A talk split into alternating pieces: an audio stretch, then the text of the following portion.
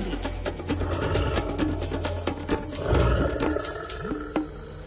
Aj pán Boh v Biblii to hovorí, že nie je dobré byť človeku samému, tak e, všetci tak trošku obľubujeme aj spoločnosť dobrých ľudí.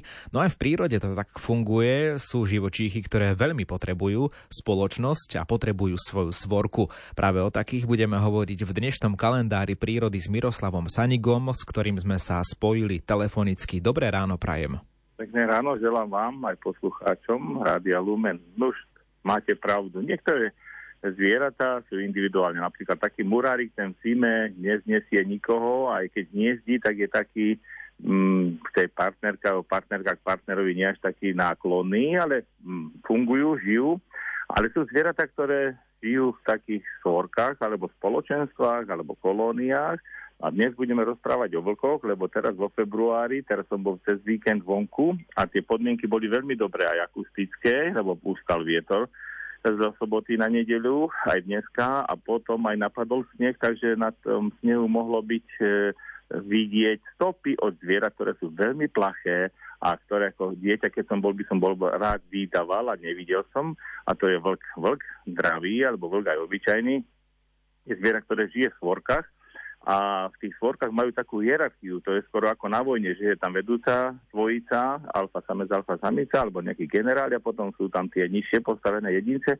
A dorozumievajú sa jednak vyhúkovaním, aj preto teraz už v januári dosť vyhúkujú vlky, zavíjajú s tvrdými, takže pre deti to vždy na prednáškach rozprávam, tak sa naučia, keď sa niečo ovíja okolo stromu, ako je brestan, to je s mekými, a keď sa niečo zavíja, vonku, nejaký ten vlk, tak to je s tak teraz zavíjajú a som počul aj v noci, tiež ma to potešilo, že sa ohlášajú e, takýmto spôsobom, ale oni sa dorozumejú ešte aj pantomimicky, to znamená posunkovou rečou, vycieraním zubov, ten, ktorý je podradený jedine z výserí zuby, ale nie v takom zmysle, že chce mu uriznúť toho vedúceho, ale dáva mu tým najavu, že je podradený, alebo aj chvostom, podľa toho, ako drží chvost, ušami, ako ich sklápa, Takže tá posunková reč u nich je veľmi taká citlivá. Niektorí majiteľia psov a psíčkov, ktorí majú tie, tých svojich miláčikov, tiež im rozumejú podľa toho, ako tým chvostom kýva, vrti alebo ako dáva uši, ale vlky to majú naozaj ako keby boli nacvičené.